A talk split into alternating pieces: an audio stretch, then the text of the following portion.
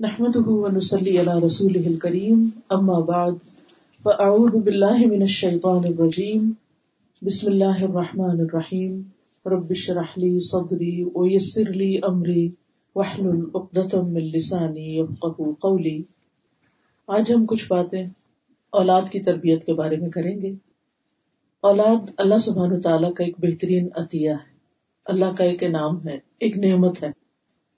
اللہ سبحانہ تعالیٰ جسے چاہتا ہے بیٹے دیتا ہے، جسے چاہتا ہے بیٹیاں دیتا ہے، جسے چاہتا ہے دونوں ملا کے دیتا ہے، جسے چاہتا ہے بانچ کر دیتا ہے۔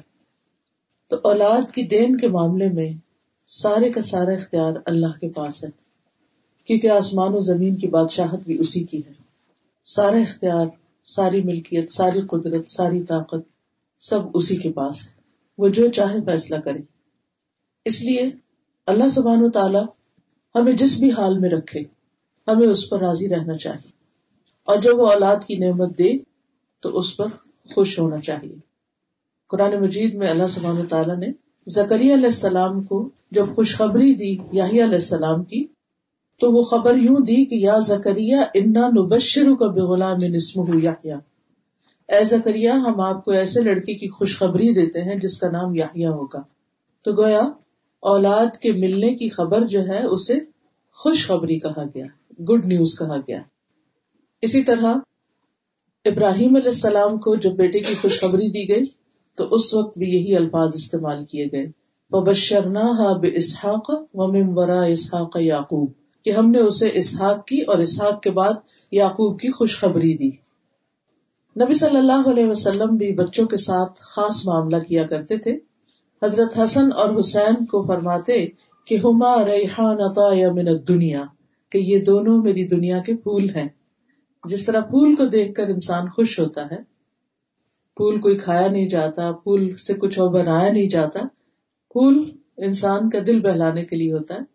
تو اسی طرح اولاد کے اگرچہ اور فائدے بھی ہیں، لیکن سب سے بڑا فائدہ اور سب سے پہلا فائدہ یہ ہوتا ہے کہ وہ ماں باپ کا دل خوش کر دیتی ہے اور اگر اولاد بڑے ہو کر نیک ہو، اچھی ہو، تو ہمیشہ ماں باپ کے لیے خوشیوں کا باعث ہوتی ہے۔ شاید انسان کو دنیا میں کسی بھی اور چیز کے ملنے پر ایسی خوشی نہ ہو جیسی خوشی اسے اولاد کی نیکی اور اولاد کی کامیابی کو دیکھ کر ہوتی ہے۔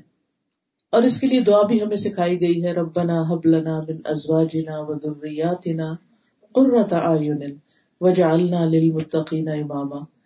کہ اے ہمارے رب، ہمیں اپنی ازواج اور اولاد میں سے آنکھوں کی ٹھنڈک عطا کر کہ ہم انہیں دیکھتے رہیں اور خوش ہوتے رہیں اور ہمیں متقین کا امام بنا۔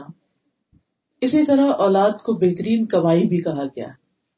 یعنی انسان کا ایک تو مال، جیسے مانیٹری گینز اس کے لیے ایک بڑی خوشی کا باعث ہوتے ہیں جب انسان کو مالی کامیابی کو حاصل ہوتی ہے۔ لیکن اولاد جو ہے وہ اس سے بھی بہترین کمائی ہے۔ نبی صلی اللہ علیہ وسلم نے فرمایا، یقیناً تمہاری اولاد تمہاری بہترین کمائی ہے۔ بس اپنی اولاد کی کمائی میں سے کھاؤ۔ یعنی اولاد سے فائدہ اٹھانا ماں باپ کے لیے جائز ہے، خواہ ان کے مال سے یا ان کے کسی اور کام سے، جسمانی خدمت سے۔ تو اولاد جہاں دنیا میں فائدے کا سبب ہے، انسان کے لیے ایک مال و متا کی حیثیت رکھتی ہے، وہاں انسان کے لیے آخرت میں بھی درجات کی بلندی کا سبب ہے۔ یعنی ہمارے بچے ہمیں صرف دنیا میں ہی نہیں فائدہ پہنچاتے، صرف خوشی نہیں پہنچاتے، صرف ان سے خدمت اور مالی مدد ہی نہیں ہوتی۔ بلکہ اس کے ساتھ ساتھ آخرت کے درجوں کی بلندی بھی اولاد کے ذریعے ہوتی ہے۔ رسول اللہ صلی اللہ علیہ وسلم نے فرمایا، جب انسان مر جاتا ہے تو اس کے اعمال منقطع ہو جاتے ہیں، سوائے تین چیزوں کے۔ صدقہ جاریہ، یا وہ علم جس سے فائدہ اٹھایا جائے، یا نیک اولاد جو اس کے لیے دعا کرے۔ ویسے تو ایک مومن کی دعا دوسرے مومن کے حق میں قبول ہوتی ہے، چاہے وہ زندہ ہو یا وہ فوت ہو جائے، لیکن خاص طور پر اس کے مرنے کے بعد اولاد کی دعا جو ہے وہ بہت زیادہ فائدہ دیتی ہے۔ حدیث میں آتا ہے کہ جنت میں ایک شخص کا درجہ بڑھا دیا جاتا ہے یعنی برزخی میں۔ تو وہ پوچھتا ہے کہ یار اب یہ کس وجہ سے؟ یعنی میں تو اب کوئی اور کام نہیں کر رہا۔ تو اسے بتایا جاتا ہے کہ یہ تمہاری اولاد کی دعا کی وجہ سے۔ اس لیے ہم سب پر بھی لازم ہے کہ ہم جہاں کہیں بھی ہوں، اپنی زندگی کا ایک معمول بنا لیں، کہ اپنے اوقات میں سے کوئی ایک وقت مقرر کر لیں۔ اگر آپ اللہ کے فضل سے تحجد کے لیے اٹھتے ہیں تو تحجد کے وقت میں، اگر اس وقت نہیں تو صبح قرآن کی تلاوت کے بعد، ورنہ نمازوں کے بعد۔ اور اگر ساری نمازوں کے بعد نہیں تو کسی ایک نماز کے بعد یا دن کے کسی ایک حصے میں۔ اور کچھ نہیں تو رات کو سوتے وقت والدین کے لیے دعا کرنا نہ بھولیں۔ اس کا ایک فائدہ تو یہ ہوگا کہ اگر وہ زندہ ہے تو اللہ تعالیٰ ان پہ اپنی رحمت فرمائے گا، کیونکہ جب اولاد جوان ہوتی ہے، سمجھدار ہوتی ہے، تو والدین بوڑھا ہونا شروع ہو جاتے ہیں، کمزوری ہونے لگتی ہے ان کے اندر۔ تو ان کو اس اعتبار سے بھی فائدہ ہوتا ہے۔ دوسرا یہ ہے کہ اگر وہ فوت ہو چکے ہیں تو ان کے درجات میں مسلسل اضافہ ہوتا رہے گا۔ اور یہ نیکی جو انسان فوت ہونے کے بعد اپنے والدین سے کرتا ہے اگر سب کا خیرات بھی ان کے بہاؤ پہ کرتا ہے، لیکن جو دعا ہے وہ تو ایک مفت کا تحفہ ہے کہ جس پر آپ کو کچھ بھی خرچ نہیں کرنا پڑتا۔ تو اس کا فائدہ یہ ہے کہ جب آپ اپنے والدین کے لیے دعا کرتے ہیں تو واپس وہ آپ کے لیے پلٹتی ہے کہ وہ آپ کی اولاد کے اندر نیکی اور جو ایک والدین کے ساتھ احسان اور حسن سلوک کا جذبہ ہے، وہ ان کے اندر پیدا ہوتا ہے۔ کیونکہ عام طور پر دیکھا گیا ہے کہ جو اعمال ہوتے ہیں، ان کی جزا اسی کے قسم میں سے ہوتی ہے۔ یعنی من جن سے لامل جسے کہتے ہیں۔ جیسا عمل ہوتا ہے، اسی سے ملتا جلتا ریوارڈ ہوتا ہے۔ یعنی اگر کوئی شخص یہ چاہتا ہے کہ اس کی اولاد نیک ہو جائے یا اس کی اولاد فرما بردار ہو جائے تو اسے چاہیے کہ اپنے والدین کے ساتھ اس نے سلوک کرے۔ یعنی اگر آپ اپنے ماں باپ کے لیے خوشیوں کا باعث ہیں، تو آپ کی اولاد بھی آپ کے لیے خوشیوں کا باعث ہوگی۔ اور اگر آپ اپنے ماں باپ کو تکلیف دیتے ہیں، تو وہ پلٹ کر آپ پر آئے گی۔ کیونکہ والدین کے ساتھ زیادتی اور ان کو ستانا اور قطع رحمی یہ ایسے گناہوں میں سے ہے جن کا بدلہ انسان کو مرنے سے پہلے مل جاتا ہے۔ یعنی انسان اس وقت تک مرتا نہیں جب تک وہ ان کی سزا نہیں بھگتتا۔ کیونکہ اللہ سبحانہ تعالیٰ کے نزدیک سخت قسم کی نافرمانی اور گناہ کا کام ہے کہ جن کا سب سے زیادہ احسان ہے آپ پر، آپ انہیں کو تکلیف دیں اور انہیں کو اذیت دیں۔ ویسے تو انسان کو کسی کو بھی تکلیف نہیں دینی چاہیے، لیکن ماں باپ کو دی جانے والی تکلیف ساری تکلیفوں سے بڑھ کر ہے۔ پھر یہ بات بھی ہمیں یاد رکھنی چاہیے کہ اولاد جو ہے وہ ہمارے لیے جہاں خوشی کا باعث ہے، جہاں ہمارے لیے دنیا اور آخرت میں درجوں کی بلندی اور نیک نامی کا باعث ہے۔ اگر دنیا میں بھی اولاد اچھے کام کرتی ہے تو ماں باپ کی عزت ہوتی ہے اس سے۔ وہاں اولاد ہماری ایک ذمہ داری بھی ہے۔ ویسے تو دیکھا جائے کہ جتنی بھی نعمتیں ہیں، انسان کو جو کوئی بھی نعمت ملتی ہے اس کے ساتھ ایک ایڈیڈ ریسپانسبلٹی بھی آ جاتی۔ ہے اگر آپ کو اللہ مال دیتا ہے تو اس کے ساتھ ایک ذمہ داری آتی ہے۔ آپ پر اگر اولاد دیتا ہے تو اس کے ساتھ ایک ذمہ داری آتی ہے۔ تو ہر وہ فائدے کی چیز جو دنیا میں آپ کو ملتی ہے، اس کے ساتھ آپ کے اوپر ایک ریسپانسبلٹی بھی آ جاتی ہے۔ تو اولاد بھی ہماری ایک ریسپانسبلٹی ہے۔ اور اس اعتبار سے کہ قیامت کے دن انسان سے اس کی رعایا کے بارے میں، خصوصاً اہل خانہ کے بارے میں سوال کیا جائے گا، پوچھا جائے گا۔ کہ اس سے پوچھا جائے گا کہ اس نے ان کے حقوق ادا کیے یا نہیں، ان کے بارے میں اپنی ذمہ داری ادا کی یا نہیں۔ اور خصوصاً ماں۔ یعنی باپ کی بھی ذمہ داری ہے، لیکن ماں سے الگ سوال کیا جائے گا کہ اس نے کیا کیا۔ عبداللہ رضی اللہ عنہ سے روایت ہے کہ رسول اللہ صلی اللہ علیہ وسلم نے فرمایا، تم میں سے ہر شخص نگران ہے اور ہر شخص سے اس کی ریت کے بارے میں پوچھا جائے گا۔ امام لوگوں پر نگران ہے ان سے اس سے بارے میں پوچھا جائے گا۔ آدمی اپنے گھر والوں پہ نگران ہے اوور آل اس سے ان کے بارے میں سوال کیا جائے گا۔ عورت اپنے شوہر کے گھر اور اس کے بچے کی نگران ہے۔ شوہر کے گھر، بار، مال، جو کچھ بھی گھر میں ہے، جتنے بھی افراد ہیں، چاہے شوہر کے والدین ہیں یا کوئی اور ذمہ داری ہے، اور اس کے بچے کی نگران ہے، اور اس سے ان کے بارے میں سوال کیا جائے گا۔ تو گھریلو امور جو ہے یہ عورت کا دائرہ کار ہے، اور عورت کی ریسپانسبلٹی ہے، اور قیامت کے دن اس ذمہ داری کے بارے میں پوچھا جائے گا۔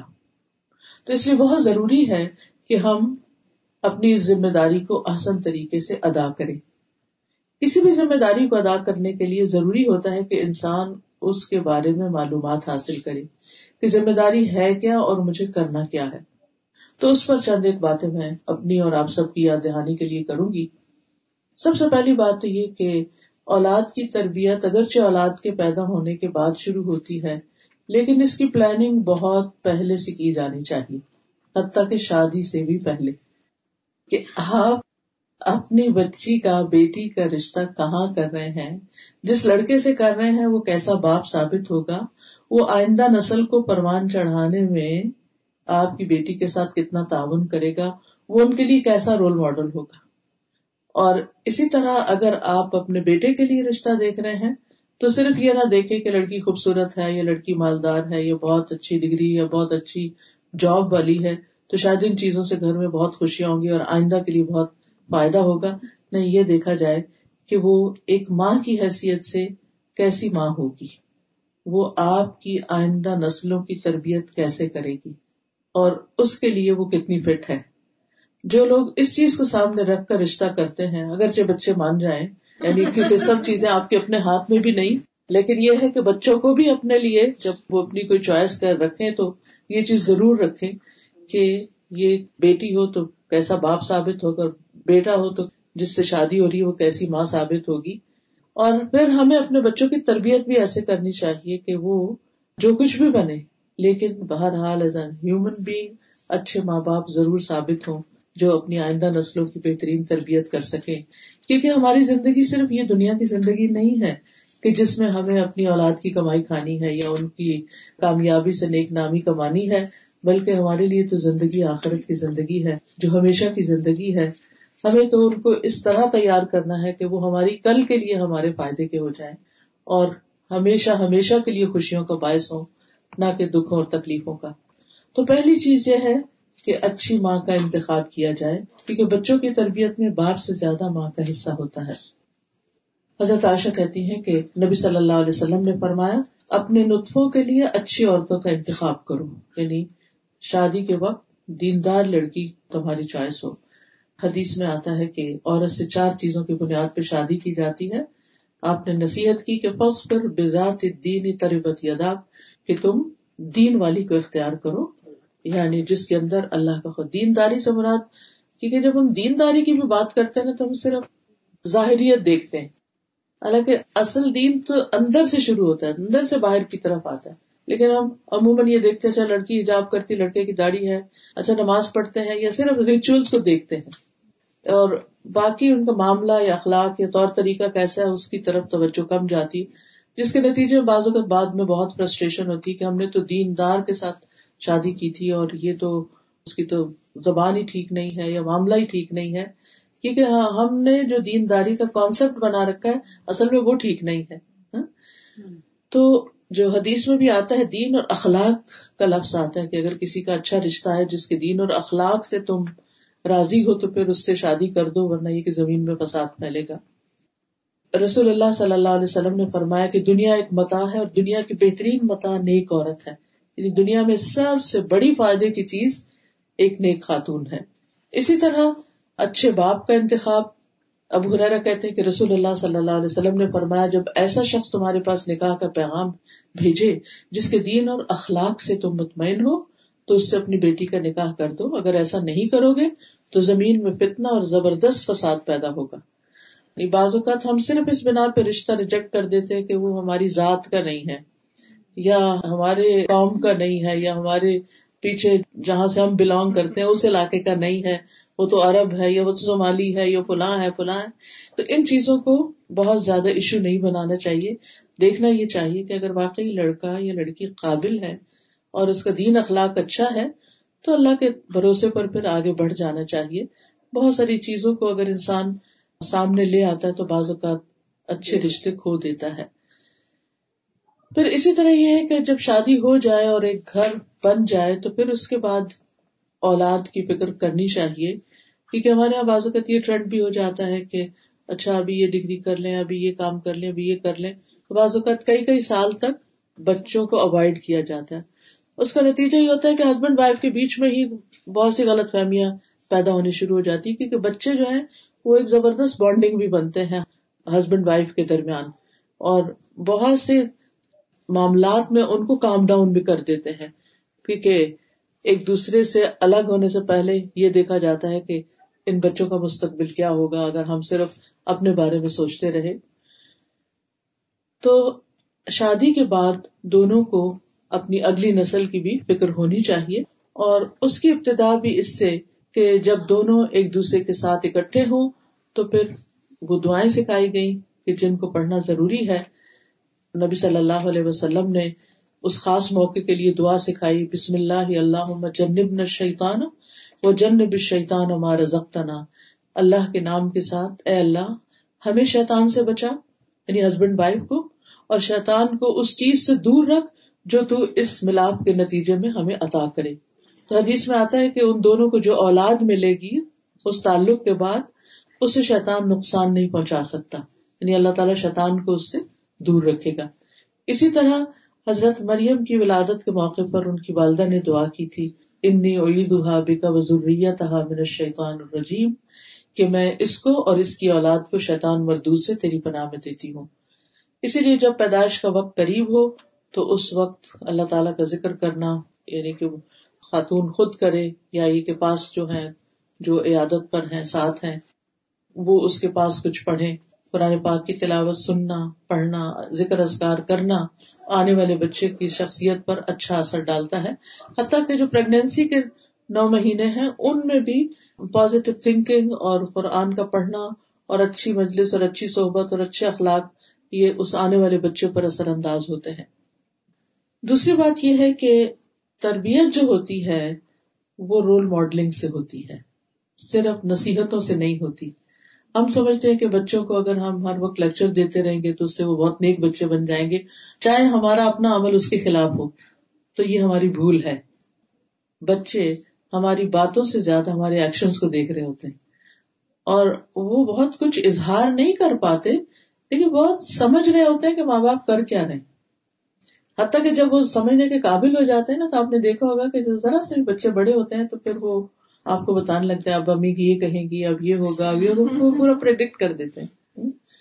تو وہ کہہ دیتے ہیں، اب مجھے پتا ہے، اب آپ مجھے کیا کہنے والی ہے اور اب آپ مجھے اس سے روک دے گی، اور اب ایسا ہوگا اور ویسا ہوگا۔ تو چھوٹے ہوتے ہوئے بھی وہ ہمیں دیکھ رہے ہوتے ہیں اور سمجھ رہے ہوتے اب دیکھیے کہ جس ماں کے ساتھ پیٹ میں اتنے کلوز انہوں نے نو مہینے گزارے، اور پھر اس کے بعد دودھ پیا، اور دن رات ساتھ رہے، وہ کیسے نہیں ماں کے مزاج کو سمجھیں گے کہ ماں کیا کرتی؟ اس لیے بہت ضروری ہے کہ بچے کے ساتھ ہم آنےسٹ ہوں اور جو چیز ہم اس میں لانا چاہتے ہیں وہ پہلے اپنے اندر لے کر آئیں۔ کیونکہ خالی بول جو ہے یا خالی باتیں جو ہیں وہ کھوکھلی ثابت ہوتی ہیں اگر آپ ان پر خود عمل نہیں کر رہے۔ حضرت عائشہ کہتی ہیں، جب سے میں نے ہوش سنبھالا، میں نے یہی دیکھا کہ میرے والدین دین اسلام پر ہیں۔ ہما الدین یہ وہ دیندار پیرنٹس ہیں۔ اب وہ اپنے ماں باپ کے حق میں ایک طرح سے گواہی دیتی ہیں۔ اسی طرح ہم بھی اپنے عام طور پر جب گفتگو کر رہے ہوتے ہیں تو اپنے ماں باپ کی نیکیوں کا ضرور ذکر کرتے ہیں کہ ہمارے والدین ایسے ہیں، ہماری امی یوں نماز پڑھتی تھی ایسا کرتی تھی ویسا کرتی تھی ایک ایک چیز دیکھ رہے ہوتے ہیں، دوسروں کے ساتھ سلوک کیا کر رہے ہیں سروینٹس کے ساتھ کیا کر رہے ہیں، گھر سے باہر کون رشتے دار آیا تو اس کے ساتھ پیش کیسے آئے ہیں، کس کو کیسے ویلکم کیا ہے، کس کے ساتھ تعلقات ٹھیک نہیں ہے اور بہت سی چیزیں تو مائیں ویسے بھی شیئر کرتی رہتی ہیں۔ اور کوئی نہیں تو جب اپنی فرینڈس کے ساتھ فون پہ کر رہی ہوتی ہے بچے سب کنورسن سن رہے ہوتے ہیں۔ تو اس لیے اس میں بھی بڑا محتاط رہنے کی ضرورت ہے کہ ہم کیا بول رہے ہیں ان کے سامنے۔ بعض اوقات وہ کام کچھ اور کر رہے تھے دھیان آپ کی طرف ہوتا ہے۔ اور کئی دفعہ آپ نے دیکھا ہوگا وہ تجسس بھی کر رہے ہوتے ہیں کہ اچھا امی ابو بات کیا کر رہے ہیں؟ ہماری ہی کوئی بات کر رہے ہوتے ہاں، جی۔ میرا نام کیوں لیا؟ تو اس لیے اس میں بہت محتاط ہونے کی ضرورت ہے کہ ہم چوبیس گھنٹے ان کے سامنے ایک نمونہ پیش کر رہے ہوتے ہیں۔ تو اس سے جو تربیت ہو سکتی ہے وہ کسی اور طریقے سے نہیں ہو سکتی۔ اگر ہم یہ چاہتے ہیں کہ بچے نماز پڑھیں تو خود نماز کی پابندی کریں اور جب ان کو بھی شروع کرائیں تو پاس کھڑا کر لیں، ورنہ تو کہنے کی بھی ضرورت نہیں ہوتی۔ آپ نے دیکھا ہوگا چھوٹے چھوٹے بچے آگے آ کے لیٹ جاتے ہیں اور دوپٹے کھینچ رہے ہوتے ہیں اور وہ بھی نماز اور کچھ کر رہے کھیلتے کھیلتے آ کے نماز کے وقت ماں کو ضرور تنگ کرے وہاں اسے تنگ ہونا کہتے ہیں، ورنہ وہ اصل میں تو سیکھ ہی رہے ہوتے ہیں، وہ آپ کو کاپی کرنا چاہتے ہیں۔ اسی طرح یہ ہے کہ سورت کاف میں آپ نے دیکھا جن بچوں کی دیوار حضرت خضر علیہ السلام نے بنا دی تھی۔ حالانکہ اس بستی والوں نے ان کو کھانا دینے سے بھی انکار کر دیا تھا۔ تو علیہ السلام بہت حیران ہوئے کہ آپ نے ان لوگوں کے ساتھ یہ احسان کیوں کیا ہے جنہوں نے آپ کے ساتھ برا کیا؟ تو انہوں نے کہا کہ کانا ابو ہما صالحہ کہ ان کا باپ بہت نیک آدمی تھا اور وہ فوت ہو گیا ہے اور یہ دیوار گر رہی ہے۔ ہم چاہتے ہیں کہ جب یہ یتیم بچے بڑے ہوں تو یہ اپنا خزانہ جو ہے وہ وہاں سے نکال سکے۔ تو اللہ سبحان تعالیٰ نے ان کے حق میں یہ حکم دیا ہے کہ ان کے لیے دیوار بنائی جائے۔ تو آپ دیکھیے کہ یہ جو والدین کی نیکی ہوتی ہے، یہ صرف والدین کے نہیں، اولاد کے کام بھی آتی ہے۔ کانا ابو ہو صالحہ اس آیت پر مختلف اسکالرس نے اپنے اپنے خیالات ہیں، ان کا اظہار کیا ہے۔ ڈاکٹر نبی اوزی کہتے ہیں کہ جب مجھے نوافل کی ادائیگی میں سستی اور کاہلی ہونے لگتی ہے یعنی اور کام کاج میں میں نفل چھوڑنے لگتا ہوں، تو مجھے میرے بیٹے اور دنیا کی پریشانیاں یاد آتی ہیں کہ کہیں نوافل کی ادائیگی میں میری سستی اور کاہلی میری اولاد کی پریشانیوں کا باعث نہ بنے۔ یعنی اگر میں عبادت میں کمی کر رہا ہوں تو ایسا نہ ہو کہ اس کی وجہ سے میری اولاد جو ہے وہ پیچھے رہ جائے۔ اور اس پر انہوں نے اسی آیت کا ریفرنس دیا وکانا ابو ہما صالحہ کہ ان کا باپ نیک آدمی تھا۔ جی ہاں۔ والدین کے لیے رب اوزعنی ان اشکر نعمتک اللتی انعمت علیہ کہ اے اللہ مجھے توفیق دے کہ میں شکر ادا کروں اس نعمت کا جو تو نے مجھ پر کی اور میرے والدین پر کی۔ یعنی والدین پر جو نعمت ہے اس کا شکر میں ادا کروں۔ کیونکہ اولاد والدین کی نعمتوں میں سے حصہ پاتی۔ یعنی فائدہ اٹھاتی ہے۔ چاہے دنیاوی نعمتیں ہوں یا پھر دینی ہو یا ان کا علم ہو یا اخلاق ہو یا ان کے ریسورسز ہو کچھ بھی ہو تو وہ اولاد کے کام آتے ہیں۔ تو اس لیے اس پر بھی اولاد کو بھی شکر ادا کرنا چاہیے کہ اللہ نے ہمیں اچھے پیرنٹس دیے، جنہوں نے ہمیں یہ تعلیم و تربیت دی اور یہ سب کچھ سکھایا۔ ڈاکٹر نبی وزی ایک واقعہ یہ بھی لکھتے ہیں، کہتے ہیں کہ میرا ایک دوست کویت میں ایک حکومتی ادارے میں بہت اچھے منصب پر تھا، اچھی پوسٹ پہ تھا۔ لیکن وہ چند گھنٹے روزانہ والنٹیئر کرتا تھا فلاحی کاموں میں لگاتا۔ تو میں نے کہا کہ تم اگر اپنے ہی کام میں زیادہ دلچسپی لو تو تمہارا اسٹیٹس اور بڑھ جائے گا، تمہاری جاب اور زیادہ اچھی ہو جائے گی۔ یعنی بجائے اس کے کہ کہیں اور جا کے کام کرتے ہو تو اپنے ہی کام میں اور زیادہ وقت لگاؤ۔ کہنے لگا، تم جانتے ہو کہ میں چھ بچوں کا باپ ہوں، جن میں سے اکثریت میرے بیٹوں کی ہے۔ مجھے ڈر ہے کہ یہ بے راہ روی کا شکار نہ ہو جائے جب سے میں نے کانا ابو ہما صالحہ کی تفسیر پڑھی ہے، میں نے اپنی زندگی کا ایک حصہ فلاحی کاموں کے لیے وقف کر دیا ہے اور میں اس کے بہترین اثرات اپنے بچوں میں دیکھ رہا ہوں۔ یعنی میرے والنٹیئر کرنے سے وہ خیر جو میں لوگوں کو پہنچا رہا ہوں، اس کا اثر مجھے اپنے بچوں میں نظر آ رہا ہے۔ کیونکہ وہ بچے دیکھتے نہیں کہ ہمارے باپ جو ہیں وہ کتنا لوگوں کا خیال کرتے ہیں۔ اور یہ اتنی سچی بات ہے، مجھے خود یاد آتا ہے کہ جب میں چھوٹی تھی تو میرے والد چونکہ ہومیوپیتھک ڈاکٹر اور حکیم تھے، تو انہوں نے اپنے کچھ اصول بنا رکھے تھے کہ کسی رشتے دار سے کوئی پیسہ نہیں لینا۔ چاہے کتنا ہی دور کا کیوں نہ ہو۔ اپنے دینی دوست اور ان کے جتنے بھی ساتھ لوائقین ہیں، ان سے بھی کچھ نہیں لینا۔ جتنے بھی غریب لوگ ہیں، ان سے کچھ نہیں لینا۔ اور جو دے سکتے ہیں، ان کو بھی بس ایک ایوریج اس پر۔ اور پھر اگر کوئی نہیں دے سکتا، تو مزید اس کے لیے کچھ اور بھی خدمت نہ دے تو یہ سب کچھ ہماری آنکھوں کے سامنے ہو رہا ہوتا تھا۔ پھر وہ اپنی آمدنی کا ایک حصہ جو تھا وہ دین کے کام کے لیے ضرور نکال دیتے تھے۔ یعنی جب وہ اکٹھا حساب کرتے کہ کیا بچا ہے تو اس میں سے ایک لم سم اماؤنٹ جو تھی وہ انہوں نے لازمن نکالنی ہوتی تھی۔ پھر میں نے اپنی آنکھوں سے دیکھا کہ وہ ہر روز صبح اپنے کلینک پہ جانے سے پہلے اپنے پوری اسٹریٹ کے رائٹ لیفٹ وہ جو چالیس چالیس گھروں کا جو ہمسایوں کا وہ آتا ہے نا، اس میں سے وہ جو بڑے لوگ ہوتے تھے، وہ نہیں، جو ان کے سروٹ کوارٹر ہوتے تھے۔ ایک ایک میں خود جاتے۔ اور سب کا انہوں نے ریکارڈ لکھا ہوا تھا اپنے پاس کہ کس گھر میں کتنے بچے رہتے ہیں، کون یتیم ہے، کون بیوہ ہے، کون کیا ہے۔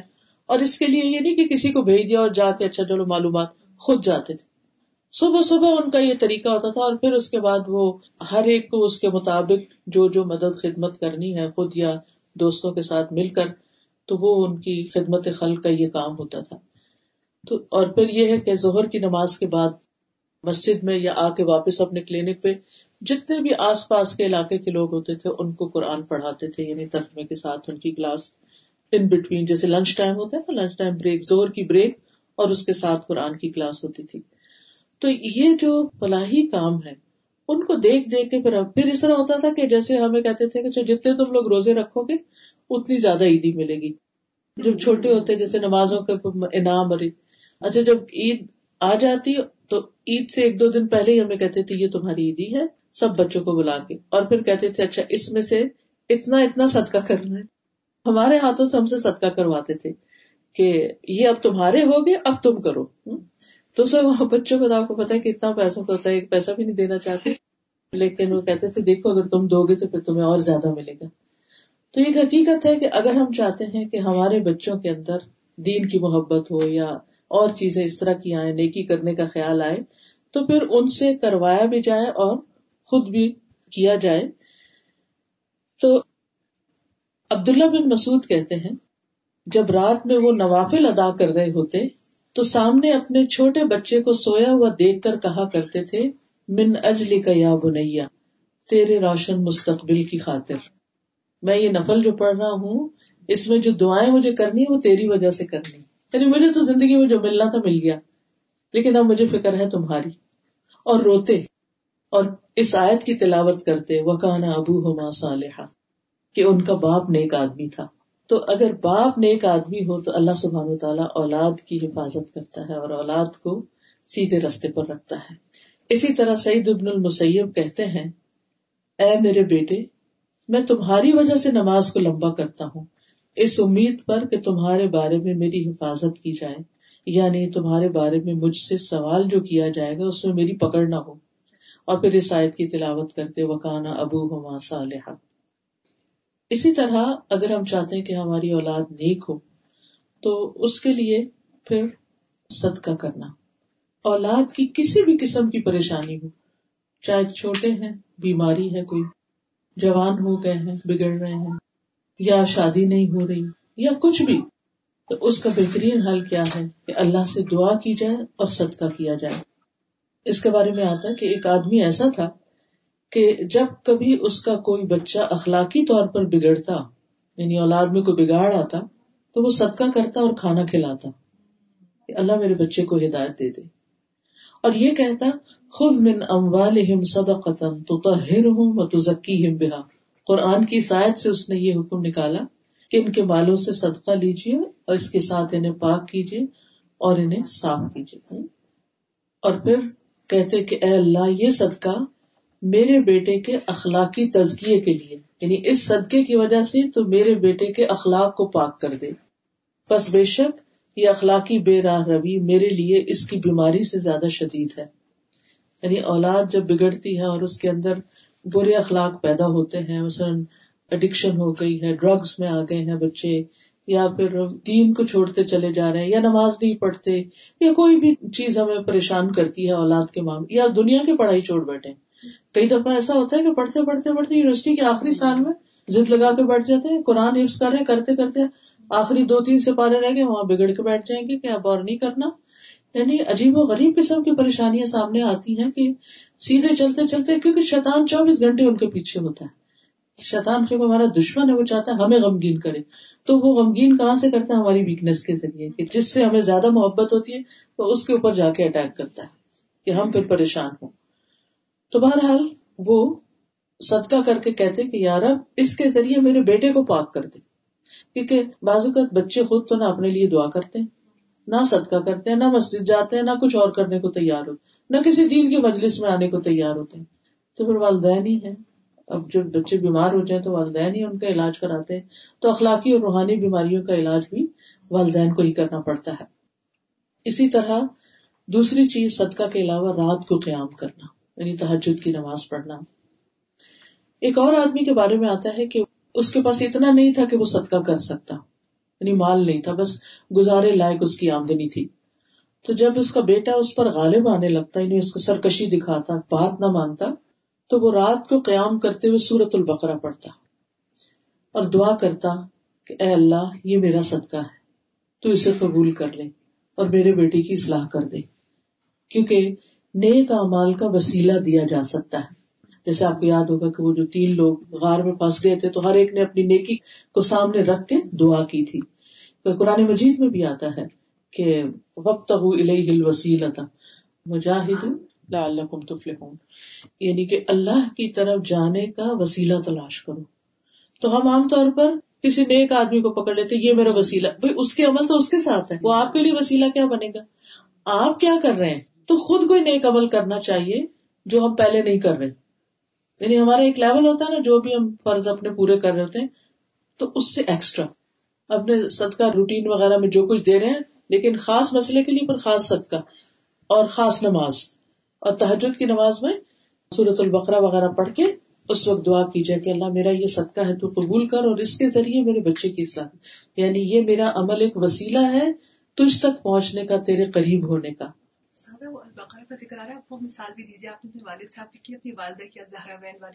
جی ہاں الحمد للہ میری والدہ کی عمر اس وقت تقریباً سیونٹی سکس ایئرس ہے اور الحمد للہ چلتی پھرتی ہے اور اس میں انہوں نے اپنے بڑھاپے کو بہت اچھے کاموں میں لگا رکھا ہے۔ روزانہ الہدا آتی ہیں، کلاسز اٹینڈ کرتی ہیں، ابھی ریسنٹلی انہوں نے تجوید کورس میں ایڈمیشن لیا ہوا اور اس میں اچھی مشکل مشکل ٹرمز یاد کر رہی ہیں۔ اور اس کے ساتھ یہ کہ ان کا روزانہ سورت البقرا اور سورت عال عمران پڑھنے کا ہوتا ہے۔ الزہرا وین دو چمکتی صورتیں جن کے بارے میں حدیث میں آتا ہے کہ قیامت کے دن انسان کے اوپر پرندوں کے جھنڈ کی شکل میں آئیں گی اور سایہ کرے گی اور اسی طرح بادلوں کی شکل میں آئیں گی اور سایہ کرے گی۔ تو وہ صبح صبح اپنا شروع کر دیتی ہیں بیچ میں تھوڑا ریسٹ کیا پھر پڑھا پھر کرتے کرتے کرتے رات تک اپنی اور پھر پڑھتے پڑھتے تیز بھی ہو جاتا نا انسان ان کو تو انہوں نے وہ موٹے موٹے سے حرفوں والا سپارہ رکھا ہوتا ہے اور اس کی تلاوت کر رہی ہوتی ہے اور اس سے فائدہ کیا ہوتا ہے کہ نہ کسی کی قیمت نہ کسی کا گلا، نہ جھگڑا، نہ کچھ۔ اپنے مصروفیت ہے اور اس میں لگے رہے لگے رہے۔ اور اس کے بعد بھی اپنے بچوں کے لیے دعائیں اور تو یہ ہے کہ خاص طور پر جب آپ ساری چیزوں سے فارغ ہو جائیں، ایک دور ہوتا ہے نا کہ ہم تیاری کا دور ہوتا ہے۔ یعنی شادی سے پہلے کا دور ہوتا ہے، اس میں ہم اسٹڈیز کر رہے ہیں، دنیا کا پڑھ رہے ہیں، دین کا پڑھ رہے ہیں، فراغت ہے، اپنی مرضی سے سوتے ہیں، جاگتے ہیں، کھاتے ہیں، پیتے ہیں، آتے ہیں، بہت کچھ کر سکتے ہیں۔ اس میں اللہ جس کو ہدایت دیتے تو اس کے لیے تو بڑی یعنی جوانی کی عبادت جو ہے وہ تو بہت ہی زبردست چیز ہے۔ اس کے بعد شادی ہوتی ہے، پھر شوہر کی ذمہ داری، سسرال کی ذمہ داری، بچوں کی پھر ایک دس پندرہ سال کا وقفہ ایسا آتا ہے کہ جس میں انسان بری طرح ہلا مارا جاتا ہے۔ ہر چیز اتل پتل ہو جاتی ہے، اس کے سارے جو روٹین بنی ہوئی ہوتی ہے وہ ساری ہل جاتی ہے، پھر دوسری نیکیوں کا موقع آ جاتا ہے۔ اولاد کو پیدا کرنا، تربیت کرنا، پالنا، پوسنا، یہ کوئی کم درجے کی عبادت نہیں، یہ بہت بڑا کام ہے۔ اگر صحیح طریقے پر کیا جا رہا ہو۔ پھر اس کے بعد یہ ہوتا ہے کہ بچے بڑے ہو جاتے ہیں انڈیپینڈنٹ ہو جاتے ہیں، اپنی پڑھائیوں میں لگ جاتے ہیں، شادیاں ہو جاتی پھر فارغ۔ اس کے بعد اب کیا ہوتا ہے کہ اگر ہمارے پاس کوئی صحیح کام نہیں نا وہ بڑی مشکل کرتے ہیں بزرگ۔ پھر وہ بچوں کے معاملات میں بہت انٹرفیئرنس شروع کر دیتے ہیں۔ پھر وہ بچے ان سے تنگ ہونے لگتے ہیں۔ پھر وہ بچوں سے وہ ناراض ہونے لگتے ہیں۔ وہ گھر میں ایک بدمزگی بدمزگی۔ اور بازو کا تو پھر وہ بچے کے کاؤٹ ہی کر دیتے ہیں گھروں سے۔ اس سے بڑی کیا بدقسمتی کی بات ہوگی۔ تو اس سے بہتر یہ ہے کہ بزرگوں کی اپنی کچھ مصروفیات ہوں اور وہ بہترین مصروفیات یہی ہوتی ہیں کہ انسان اس عمر میں قرآن حفظ کرنا شروع کر دے۔ یہ دو بہت اچھے اسکالر ہیں، سلیمان الشکر اور احمد الشکر تو ان کی والدہ ستر سال کی ہوگی تھی اور وہ علی بے لکھنا نہیں جانتی تھی۔ تو ان کو شوق آیا کہ میں قرآن پڑھوں۔ تو بہرحال ان کے لیے انہوں نے استاد کا انتظام کیا اور سیونٹی فور ایئرس کی عمر تک انہوں نے قرآن حفظ بھی کر لیا۔ یعنی علی بے سے شروع کر کے پہلے ناظرہ پڑھا، پھر اس کے بعد حفظ کرنا شروع کیا۔ تو چار سال لگے۔ تو اب دیکھنے میں تو چار سال چار سال سے پی ایچ ڈی ہو جاتی ہے۔ تو یہ اس سے کچھ کم نہیں کہ انسان قرآن پورا حفظ کر لے۔ تو اگر ابھی ہمارے پاس مصروفیت ہے تو ہم اپنی ایک نیت بنا لیں کہ اللہ ہمیں توفیق دے کہ مرنے سے پہلے ہم بھی کچھ کر کے جائیں۔ تو ایسے میں اگر قریب کوئی ایسی کلاسز ہو یا کوئی استاد کا انتظام ہو رہا آپ تو الحمد للہ اسکائپ کے اوپر اچھے استاد مل جاتے ہیں آپ گھر میں بیٹھے ہوئے سنا سکتے ہیں اپنے آپ کو انگیج کر سکتے ہیں کوئی مشکل نہیں رہا اگر آپ ڈرائیو نہیں کر سکتے کہیں جا نہیں سکتے کوئی آ نہیں سکتا۔ لیکن پلان کرنے کی بس ضرورت ہے۔ تو بہرحال اولاد کی اصلاح کی نیت سے عبادت کرنا۔ یعنی عام طور پر ہم پیرنٹنگ کی ٹپس تو لوگ بہت کچھ بتاتے ہیں، لیکن یہ خاص روحانی ٹپس ہیں جو عموماً ذکر نہیں کی جاتی اور ان کی بڑی تاثیر ہے ان ٹپس کی۔ اگر آپ اس کو عملی طور پر آزما کر دیکھیں، کیونکہ سارا کچھ کرنے کے بعد کاؤنسلنگ بھی کروا لیتے ہیں، سب کچھ کرا، بچے وہیں کے وہیں کھڑے ہوتے ہیں، پھر وہ آگے۔ اصل چیز تھا نا کہ سارے اختیار تو اللہ کے پاس ہے، اللہ کی طرف رجوع کرنے کی ضرورت ہوتی ہے۔ اللہ تعالیٰ اولاد کے معاملے میں بعض اوقات اسی لیے آزماتا ہے تاکہ ہم اس کی طرف پلٹیں اور اس سے دعائیں کریں۔ تو بہرحال کہنے کا مطلب یہ ہے کہ بچوں کی اصلاح کی نیت کے ساتھ اللہ کی عبادت کرنا، پھر اگر وہ ہم پر غالب آ بھی جاتے ہیں اور نہیں بھی بات مانتے، تو بات یہ ہے کہ ہماری عبادتیں ضائع نہیں جائیں گی۔ بعض اوقات زندگی میں نہیں، مرنے کے بعد یہ بچوں کو ہوش آ جاتی۔ ہے میری ایک اسٹوڈینٹ تھی، یہ اسلامی یونیورسٹی میں جب میں پڑھاتی تھی تو وہاں پر وہ آئی تو ان کی ایج زیادہ تھی۔ ہوا یہ کہ ان کے ہسبینڈ جو تھے وہ گورنمنٹ سروس میں تھے، اچانک ان کا انتقال ہو گیا۔ اب وہ تو خالی ہو گئی بہت اپسٹ تھی تو بہرحال جب وہ آئی یونیورسٹی میں تو یونیورسٹی والوں نے کہا کہ آپ کی تو عمر زیادہ ہے تو ایڈمیشن نہیں ہو سکتا۔ خیر، کسی طرح کر کر آ کے تو ان کو ایڈمیشن دے دیا گیا۔ انہوں نے یونیورسٹی میں پڑھا کیا۔ پھر اس کے بعد انہوں نے درس و تدریس کا سلسلہ شروع کیا، قرآن پڑھانا شروع کیا۔ تو ان کا بیٹا جو تھا وہ اس کے بہت خلاف تھا، کہ میری امی کو کیا ہو گیا اور یہ کس طرف چل پڑی ہے اور تو وہ کہتا تھا، بس گھر سے باہر آپ جو کر کے آ جائیں، گھر کے اندر آپ کسی کو نہ کچھ کہیں اور نہ گھر میں کچھ ہوگا۔ وہ صبر کے ساتھ سب کچھ کرتی تھی لیکن دل میں ان کے بڑی حسرت تھی۔ ہوا یہ کہ جب ان کو قرآن پڑھاتے پڑھاتے پڑھاتے آخری دن تھا، بہت سارے لوگ اکٹھے تھے، اس دن ان کی ختم کی تقریب تھی، تکمیل کی۔